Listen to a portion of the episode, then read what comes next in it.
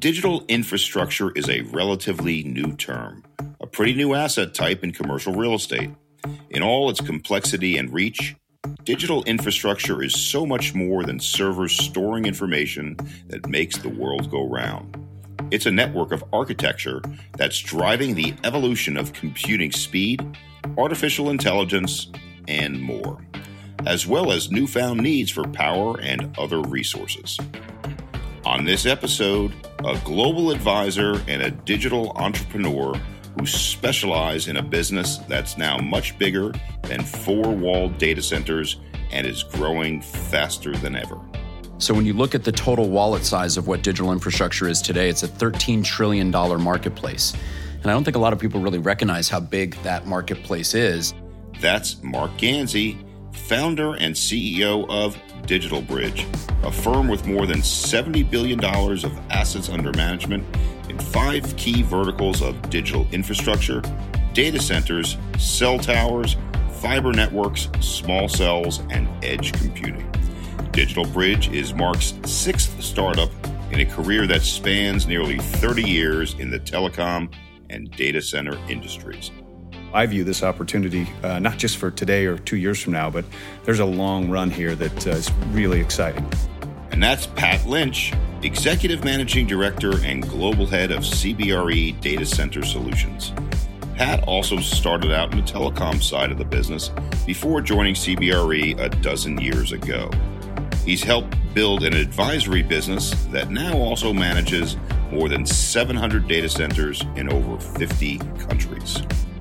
Coming up, we get under the hood of data center real estate and digital infrastructure to find out how it all works and why the business is booming. I'm Spencer Levy, and that's right now on the Weekly Take. Welcome to the Weekly Take, and this week we are fortunate to have today Marc Ganzi, the CEO of DigitalBridge. Marc, thanks for coming out. Yeah, thanks. It's a pleasure to be here. Thank you for the invitation. Great to have you, and welcome back to the show, our friend and colleague, Pat Lynch, Executive Managing Director, CBRE. Pat, great to see you. Spencer, thanks. And Marc, thank you so much for doing this today. It's a pleasure seeing you. Yeah, it's good to be amongst colleagues and friends. So we'll have a nice discussion today. You bet. So, for the benefit of our listeners, Marc, just give us a little bit more specifics on DigitalBridge. What is it? What's your portfolio look like? So, DigitalBridge today is the largest um, global asset manager in the digital infrastructure space. And so today we manage about 75 billion of assets on a global basis. We do that from Singapore to London, Los Angeles, New York, and then our headquarters is in South Florida. We really feel like in the last decade, digital infrastructure has risen to a level of prominence largely because there's about a $500 billion annual reinvestment back into our sector. So when you look at the total wallet size of what digital infrastructure is today, it's a $13 trillion marketplace. And I don't think a lot of people really recognize how big that marketplace is. And that's, to be clear, Spencer, that's just the infrastructure piece. So that's the plumbing, right? That's the physical hard infrastructure. Could be a tower, could be a, a fiber optic cabling route, it could be a data center sitting right here in Virginia. Um, but it's a big, big industry today, and it's growing and it continues to grow. We'll talk about that today in terms of the implications of what it means from an AI perspective and what's the plumbing associated with AI. But we're constantly being challenged in our industry. What I love about our industry is Pat and I wake up every seven years and, and, and the chessboard changes. There's some innovation that's always happened. And I think what keeps me excited and keeps me engaged is that investment cycle every seven years creates a paradigm shift, and that paradigm shift creates hard infrastructure. It's fundamentally real estate. I mean, at the end of the day, what we do is we acquire land, we get entitlements, we got to go build something. Today, we're building for, I think, some of the most important companies on the planet, whether it's NVIDIA or whether it's CoreWeave um, or the stuff that we're doing with Google. Um, the stuff that we've been doing with Amazon and Microsoft, Verizon, AT&T, the partnership we did with Deutsche Telekom last year, it never stops. There's always an opportunity and there's always an opportunity to invest and to continue to keep building. So I think that's why we've gone from literally nothing 10 years ago to 75 billion of assets because – we're playing in a tailwind that's hard to quantify. And I don't see that slowing down anytime soon, which is great for commercial real estate. You know, Marc, I'm really glad the way you described it because I always ask our guests are you in the real estate business? And I get a mixed answer there, particularly when we're dealing with digital real estate. But it sounds like you are in the real estate business. Would you agree with that? Well, I am because the fundamental underpinnings of everything that we do, Spencer, is signing a lease. And so, therefore, if you're leasing space, you're in the real estate industry, whether you like it or not. Maybe it's not sexy to say that today, but that's what I've been doing for 29 years. I studied real estate under Peter Linneman at the Wharton School. The people that I looked up to were Sam Zell and Dick Ziman and people like that. And those were my mentors and people that formed my career. And I think the reason we've been successful is because we've stuck to that. We haven't tried to be something that we're not. I'm not Blackstone. I'm not KKR. I'm not Carlyle great organizations, all friends of mine at those organizations. But what we are at the core is we're developers. And I think what sets us apart is the fact that this year alone, we've got $7.8 billion of shovels in the ground right now. And next year, we're forecasting we'll have 10 to 11 billion of new construction just to keep pace with public cloud, private cloud, and AI. I mean, that's stunning how we how we go raise the capital to build that's an entirely separate conversation which we're going to have today but it's exciting right? Just to touch on the real estate question spencer it's an industry that changes so quickly right? And, and, and huge credit to mark and his team. They've been ahead of the curve on that and their investors have benefited from that. I think about it in the context of assets that I was building 20 years ago and how different they are today. It's amazing. And I think the industry is also lacking for talent. We spent a lot of time looking for, for new talent in the industry. And uh, two of my four kids are in the digital infrastructure space, which I think is validation of how I view this opportunity, uh, not just for today or two years from now, but there's a long run here that uh, is really exciting. A lot of the stuff that Marc's organization is building for hasn't been invented yet, which is really cool. Let's take a one step back for just a moment. I've been in the business for 30 years. I've done data center deals, I've done cell tower deals, but we're talking about something here that's more expansive than that. We're talking about the fiber, the towers, the data centers, a whole range of different types of real estate.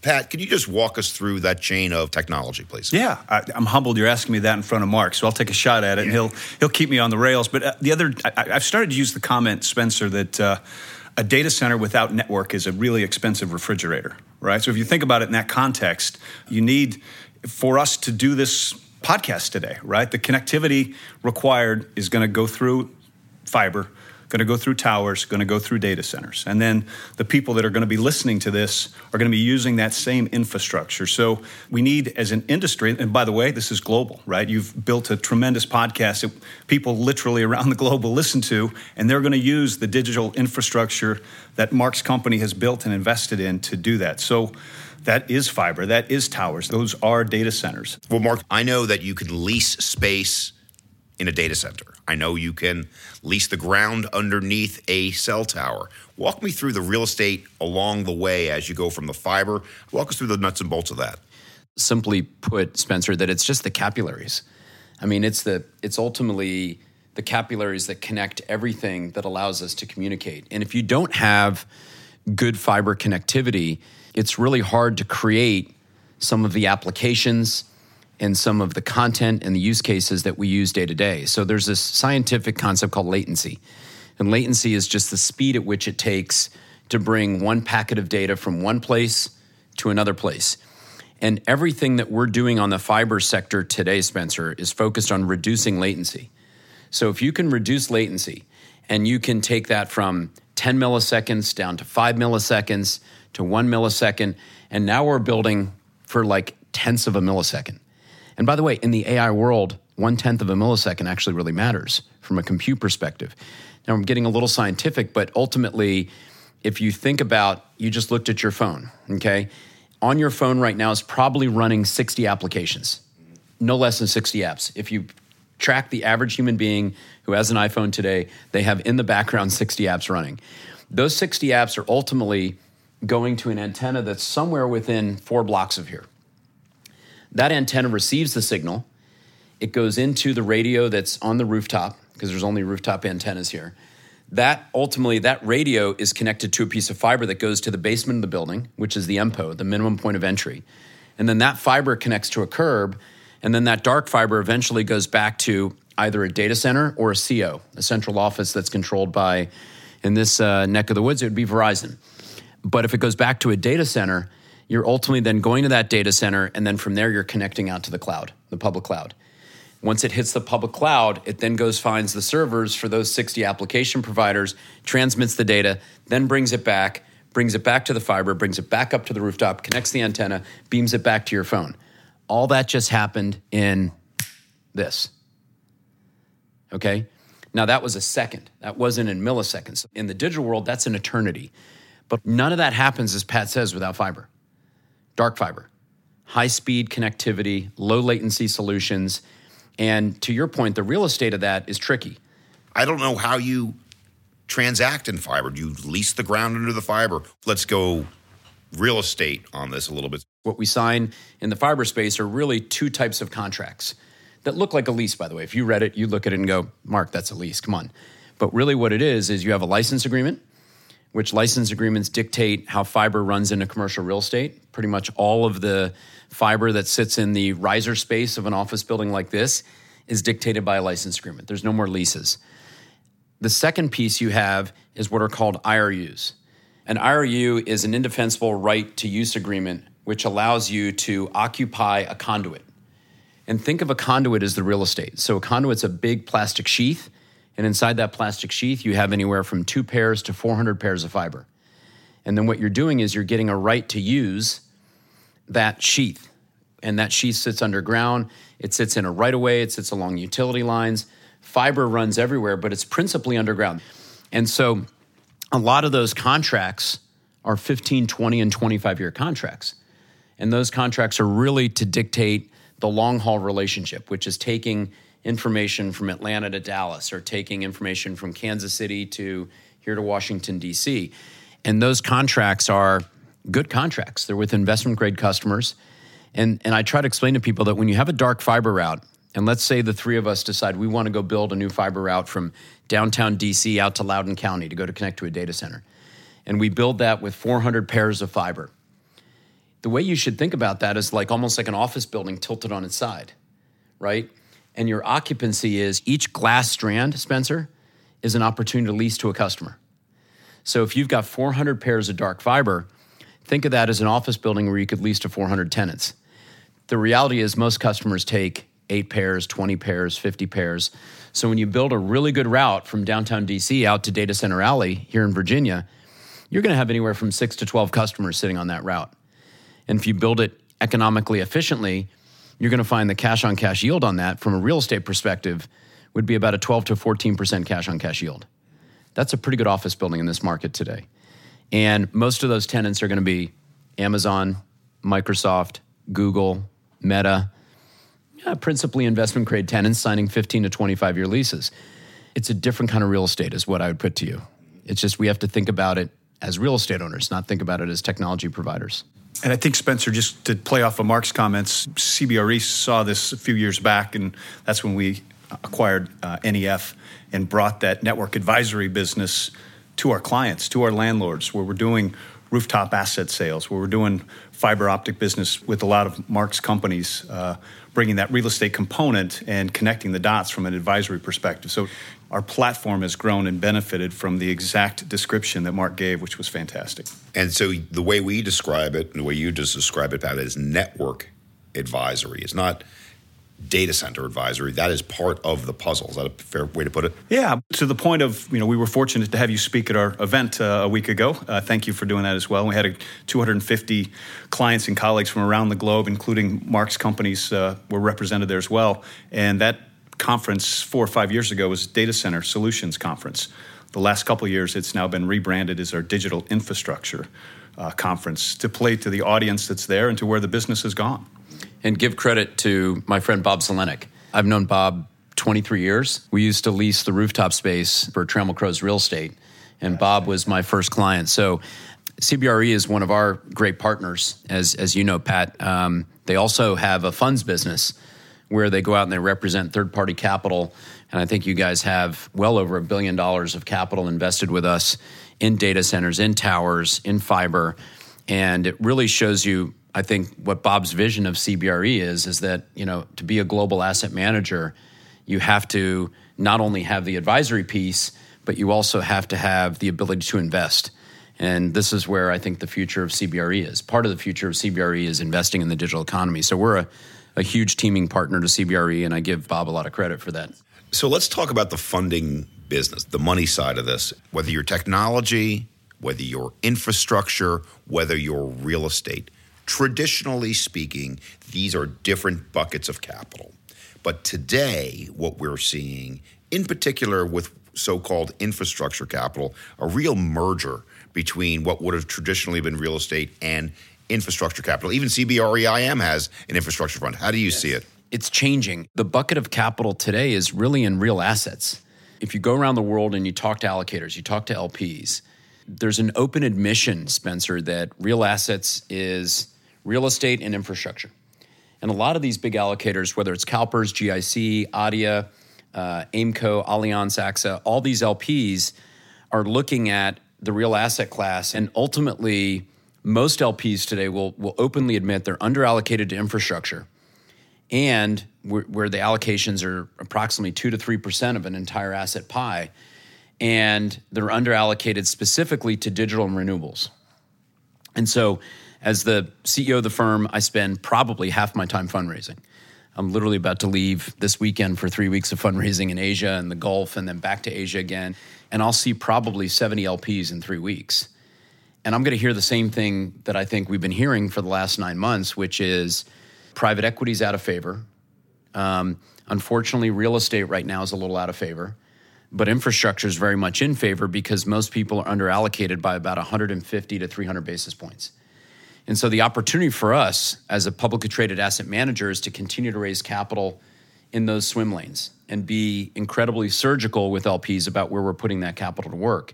If you want to raise capital today, obviously infrastructure works, digital infrastructure works, but you also better come to that dialogue with a very big pipeline of ideas and actionable opportunities, which is what we're doing. We talked about the 10 to 11 billion we're going to put to work next year. And I think LPs want to know that you've got active deal flow and most importantly, back to what we said earlier, you've got good customers, good tenants that are signing long term leases. And if you have that development capability and you have that pipeline, you're very relevant today. This, for me, this is the toughest fundraising environment I've ever seen in, in 30 years. And I've been doing this a really long time, and I've been raising capital for a long time.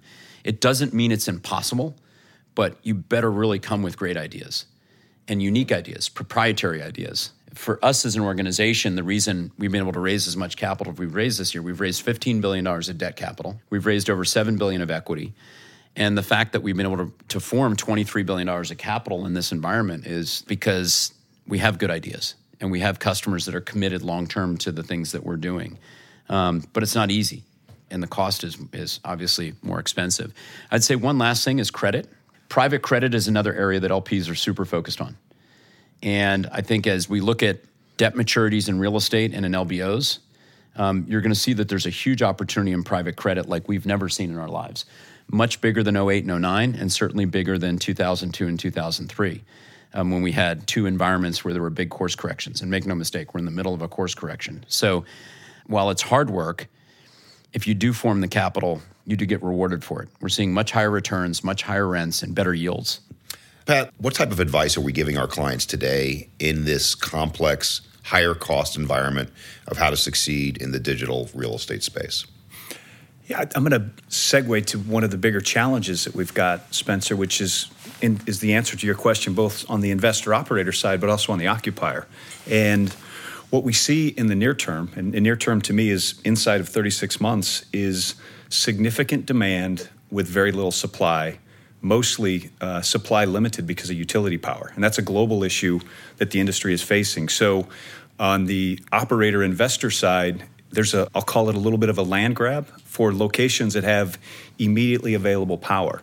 So, markets that we may not have even considered a few years back. Uh, but if you're sitting on a, a substation with 30 megawatts of available power, that's a market that clients like Marc's companies would consider when before they wouldn't. So the dynamics of that are find the locations, secure them, acquire them. One of the things in the digital infrastructure space, even with increasing prices, is the cost of the land is oftentimes a rounding error, right? So if I, I, I pay two or three X for the land, because prices are increasing and demand is there, if you can deliver power in the near term, the landlord is controlling those conversations. Very different than when we f- first had these conversations a few years back. So the landlord is now in power. On the tenant side, we have clients that have an immediate, uh, urgent need for space. And our advice in some cases is to disregard the RFP, the RFI. We're going to go to the landlord with a letter of intent at a price that's going to be attractive to them. So that's the dynamics that have changed just in the last 12 months. And because of this supply constraint, I don't see that changing in the near term. So let's go back to a point that Marc made earlier on in the conversation, which is latency, which is speed, the speed that you go from point A to point B. But I think, Pat, what you're suggesting may be different, where if you're prepared to go to an alternative location, not Northern Virginia, not Midtown Manhattan, not Dallas, aren't you then sacrificing some of that latency that's so important? You are. What, what we've seen, and this has actually been happening for the last few years, and, and again, the digital infrastructure space is addressing this. Uh, the clients, be them banks, insurance companies, they're bifurcating their requirements, right? So there's things that absolutely have to be in Northern Virginia or New Jersey has been a market that's actually we've seen a lot of demand over the last few years. Um, those are low late, oftentimes low latency requirements that have to be in a specific location. And, and, and I'm using U.S. markets, but I could have the same conversation about London or Singapore. Uh, and alternatively, less latency sensitive may migrate to a place that has low cost power, low cost, you know, in the, in the data center space for the occupiers, it's utility cost and taxes predominantly personal property and sales taxes. So I'll take the opportunity to plug my hometown of Omaha, Nebraska. Right, they just uh, allocated a, a, I think it's a two billion dollar utility expansion. Uh, to accommodate some large Fortune 20 companies that have a footprint there. It's a great location, center of the country, low cost. Uh, you're not going to do low latency banking in that market, but you will do large storage, potentially some AI components that are less latency sensitive uh, so I think that's how we're seeing it play out, and how some of these secondary locations that previously were not considered may actually have an opportunity. Well, I guess it's uh, to put it in very basic terms, it's the difference between how quickly do I need pictures of my kid to be pulled up on my phone versus the nanosecond trade that I'm making that could make X dollars for the firm. That nanosecond trade better be as fast as possible. I love my kids, but I can wait an extra second or two to see that picture. You you just basically condensed the concept between compute and storage, mm-hmm. right? Active compute needs to be instantaneous, and data storage needs to be secure, but doesn't need to be to your phone within a millisecond. And this is really what Pat just described as hybrid cloud. And most sophisticated CIOs today, uh, I know for us, we have a hybrid cloud uh, stack in terms of our infrastructure at DigitalBridge, and we're not a Fortune 500 company, but we have a lot of data. And so there's certain compute resources that we put in a very secure location that's low cost, but highly secure in private cloud. And then we have other stuff that's active compute that's much closer to uh, our operations. And the bifurcation between active compute and storage is actually a big part of the value proposition for the tenant, for the user, and giving them good advice and, and sharing with them that ultimately what you can provide is a hybrid IT stack. This is the essence of hybrid cloud. And when you hear the term hybrid cloud, this is exactly what Pat's talking about today. Mm-hmm. Well, AI is all over the papers these days. Where are we today from a real estate perspective in terms of the AI usage of our real estate? How much power does it need? Where are we going? So we, have got a pretty good handle on that today. And, and look, it's going to change. Yeah. I, I like giving people a history lesson before you dive in AI, which is the the case study around public cloud. So the origins of public cloud are now about 11 years in terms of from a real estate perspective. And if you go back to the early CBRE leasing reports in 2012 and 2013, we had our first cloud absorption, which happened here in Virginia in Data Center Alley. And so we've been building public cloud for 11 years. And today we're at 13 gigawatts of leased space in the public cloud environment. And along that journey, um, we've spent somewhere around 3.8 trillion dollars building the public cloud. Okay, so the, that's that's the capex, and there's the output. Let's let's back up for let's one frame second. That. Three point eight trillion dollars, folks. That's um, that's about ten percent of the size of the U.S. economy every year. I mean, that's it's, an it's enormous of amount money. of money. It's a lot of money, Yeah. but it shows you how much Yeah. the cloud guys have invested in their own infrastructure and in third party infrastructure. Now, now let's frame the AI opportunity, okay? And keep in mind 13 gigawatts, which is 13,000 megawatts of data center capacity has been absorbed in that 11 years. There's three different reports I've looked at, and you can believe the bottom end of it, which is 33 gigawatts, and you can believe uh, the McKinsey report, which I think is 36 or 38 gigawatts. Kind of doesn't matter, right? It's rounding error. It's 33,000 megawatts is the baseline to build AI. And um, I'm sitting there as an owner of infrastructure saying, wow, I thought the last 10 years was hard. And now I'm being tasked with ultimately where we're going over the next 10 years, which is going to be harder with a backdrop of what Pat said, which is we are capacity constrained in terms of power. Look, the most important data center market in the world today is here in Northern Virginia, and Dominion undershot their transmission infrastructure, and we will not have new power delivery in for another two and a half years, and largely because Mark Warner and Governor Youngkin got involved, and that was going to be a five-year hiatus from new power, but now the governor and the senator have done a great job of, of truncating that to three years. We've got some solutions now. So basically, this market is off the playing field. Northern California, off the playing field. Pacific Gas and Electric, PG&E, has no power. Silicon Valley Power, which is the primary provider of power in Santa Clara, their next upgrade to the grid is 2028. And so Pat was talking about these new markets that have emerged, like Omaha, which is a great storage market. Here's the next great compute market Reno. Why is Reno working? Reno, from a data center perspective, is working because the state of Nevada put in place these tax incentives that Pat was talking about. We have close to 5 million square feet in Reno. We've leased about a million and a half of it. We've got another three and a half million that we can lease at Switch. We have a, a big tier five facility there next to Tesla's Gigafactory. We're less than two milliseconds away from Silicon Valley there. And we're building more fiber to create more of a low latency environment. But why is Reno winning? Taxes, and low cost renewable power. We're 100% solar in that 5 million square feet. So not only are we providing a, a, lower cost solution, Pat, but we have the low cost power. It's renewable, which is what the cloud guys want. They want to go green as well. And the future of data centers is ultimately going to be can you deliver that intensity, that compute for AI? And can you do it with renewable energy? This is the next paradigm. We, we think this is a 10 year build. We think it happens in kind of four different quarters. So if we're playing a Commanders football game, we're probably in the first quarter and we're probably six minutes into the game. The challenge in the near term is, and oftentimes that commander deficit is growing because the end users have to take the power that's available. And more often than not today, it's not a fully renewable source, right? So you're, you're, you are digging a bigger hole, and uh, let's hope there's a big comeback in the second, third, and fourth quarter. Let me put a real estate spin on this for a second. There's all different types of renewables out there, and some of them are more controversial than others. But let's just take solar and wind. Yep.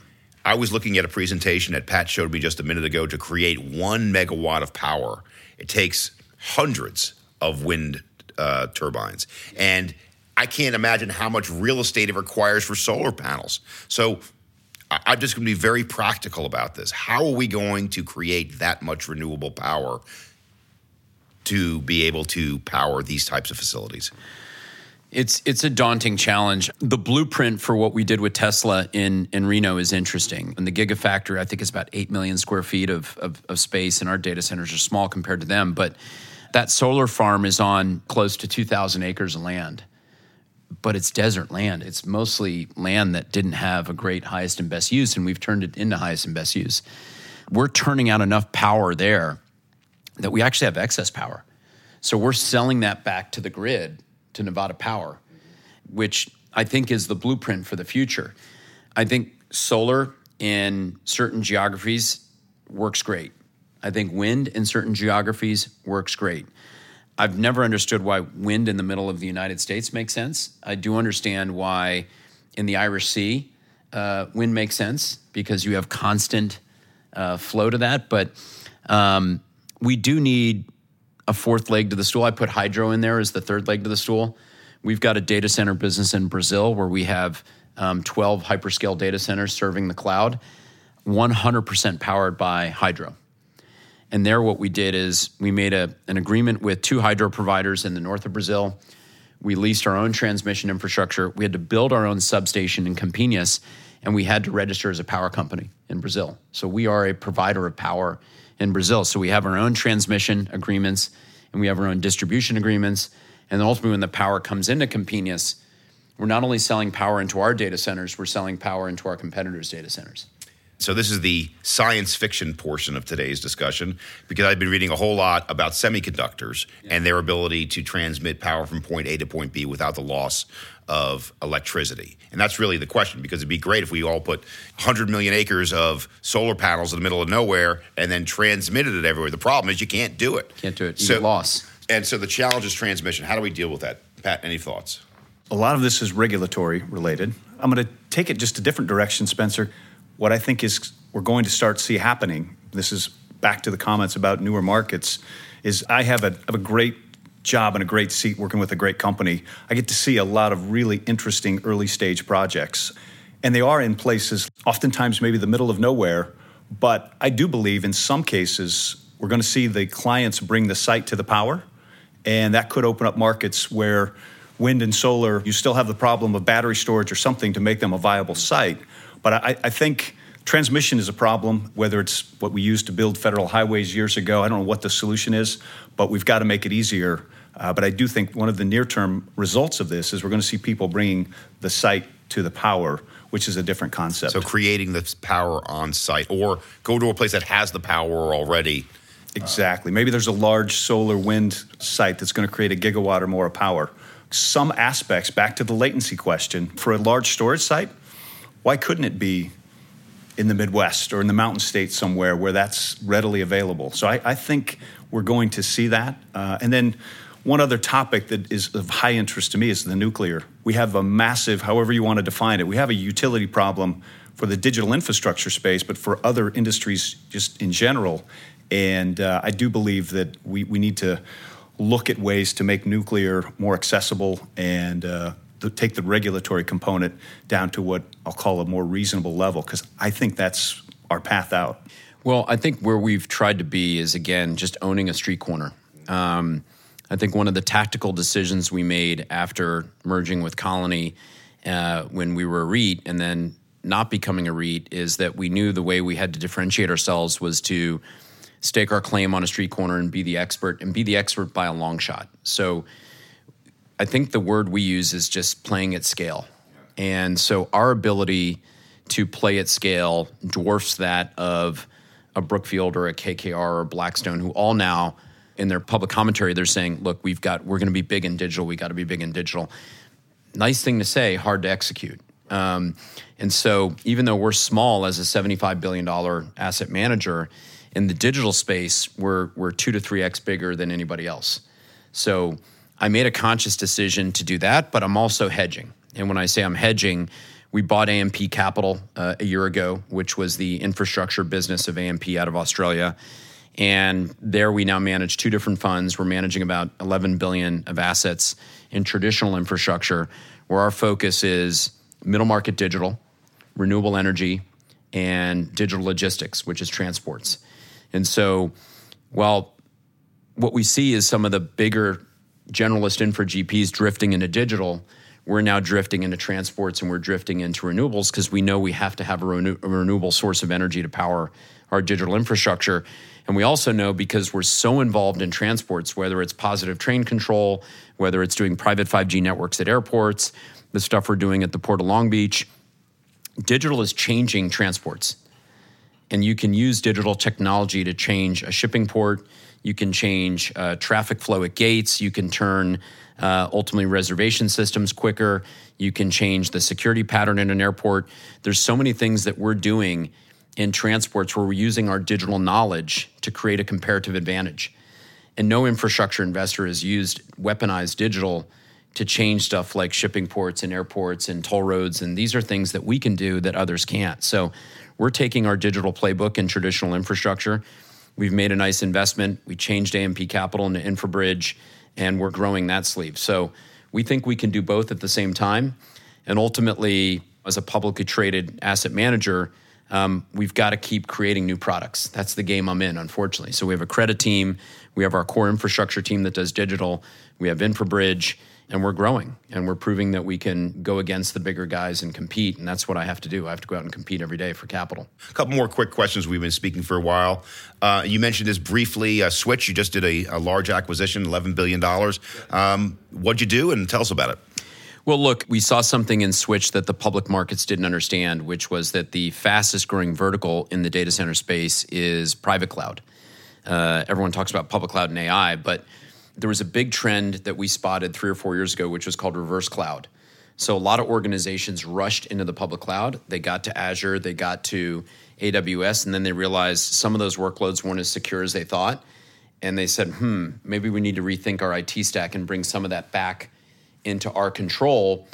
But what had happened was all the airlines and all the big banks and all the big pharma companies had sold their data centers and they completely outsourced to public cloud. So what Switch had that was very unique was it has the most secure environment for data in the world. There's only two tier five providers of data center infrastructure in the world. That's Equinix's big data center out here in Virginia, and then the five big campuses that Switch owns. Switch is the only data center operator in 20 years that's never had one minute of downtime. That is impressive. So 100% uptime is what they deliver to the customer. And so big Fortune uh, 100 users use Switch. The other thing that's interesting about Switch that we saw was they had renewable power. Back to this renewable issue.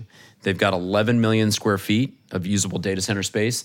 They've only leased 5 million of it. And they had 1.6 gigawatts of power and they'd only used 550 megawatts. So, to, to Pat's point about the commodity being power, we saw this 1.1 gigawatts of excess power they had that nobody else had as the key commodity. So, no shock, um, we had a five year business case within nine months, we've done three and a half years of leasing in our plan. So they've absolutely knocked it out of the park. And I think investors are, are really happy with what's going on at Switch. That's great. And uh, so let's talk about water. Uh, water is an issue. Uh, we talked green electricity. We did not touch on water and its scarcity, how water intensive data centers are in particular. Pat, how do we deal with that issue? Yeah, I, th- I think uh, part of it will be location driven, right? Hillsboro, Oregon is a place we've seen take off that uh, maybe is a little better positioned. Uh, back to my, this is not intended to be a big Omaha pitch, but you know, have a large aquifer there for that. So I think you'll see that globally. Marc mentioned their projects in Brazil. There's also a trade off with air cooled uh, in places like Arizona or Utah where water is, is, is, absolutely a scarcity and you're giving up a little bit on your OPEX expenses to take a different solution, which is more of an air cooled approach. I also think the industry is incredibly focused on increasing our sustainability, be it water, util- be it more efficient utilities. We're a massive user of utility power globally, and I think there's a lot of things on the technology side that are being looked at that will make a difference, Spencer, down the road. I remind people in this industry, had we not consolidated into the massive scale of facilities that Marc talked about and others are doing, our sustainability utility issue would be significantly worse. So uh, while we are using a significant amount of power, we're doing it in a sustainable way, at least as best technology today will allow. Um, but I'm, I'm confident that uh, a lot of really smart engineering and IT people are going to allow us to improve as we move forward. We're just about out of time, so I'm going to ask both of you for your final thoughts here. And uh, where are we going, right? You are at the vanguard of thinking on technology, but it's constantly changing. I think, Marc, you used the phrase that every seven years you wake up and it's in, you're waking up in a new world. So, seven years from now, what world do you think we'll be waking up in, Marc? Well, first of all, I think the big trend will be the realization and the monetization of generative AI and whether or not that's going to be real or not. We now have kind of acid reflux on AI. Everyone was sort of cuckoo for Cocoa Puffs on it 90 days ago. And now people are saying, well, what does it really mean? And how do I weaponize it? How do I monetize it? And I think that'll be played out over the next seven to eight years. I don't think it happens immediately. The other thing that I tell people is virtualization of the network Pat said it earlier, he's in the network business. He's in the network fulfillment business. That's the business you want to be in. Because when you're in the network fulfillment business, you're accepting that part of that network is virtualized. And what we mean by virtualized is software defined. And we're moving into this new world where infrastructure as a service can be delivered through software and through applications. It's a little bit of thinking in three dimensions, not two dimensions, which we've historically done. And I think AI helps accelerate that. But a lot of the new business models that we're looking at in infrastructure are software defined. And software defined networking will be one of the great big trends over the next decade. While everyone's talking about AI, I'm like, that's nice. Yeah, that's going to happen. But it only happens through the network intelligence in a software defined environment. And I think that's something that we're spending a lot of time on if you want to talk about what's next. The imagination of seven years to me, Spencer, I'm, that's probably about the time I'm going to be retiring. And I can't even imagine with our automotives, with our cars, with you know, people talked about our phones. You know, the the, the devices that are going to be created uh, in that time is so fun to think about, and then to think about the in digital infrastructure that is going to need to exist to support that. It's a fascinating, uh, almost unfathomable, in a good way for me to think about. I also think back to the nuclear thing. I believe that we're going to figure out the sustainability issue, whether it's nuclear or something else. But uh, we've got to create a utility infrastructure and transmission to support that. And uh, I, am hopeful in seven years we will have figured that out globally.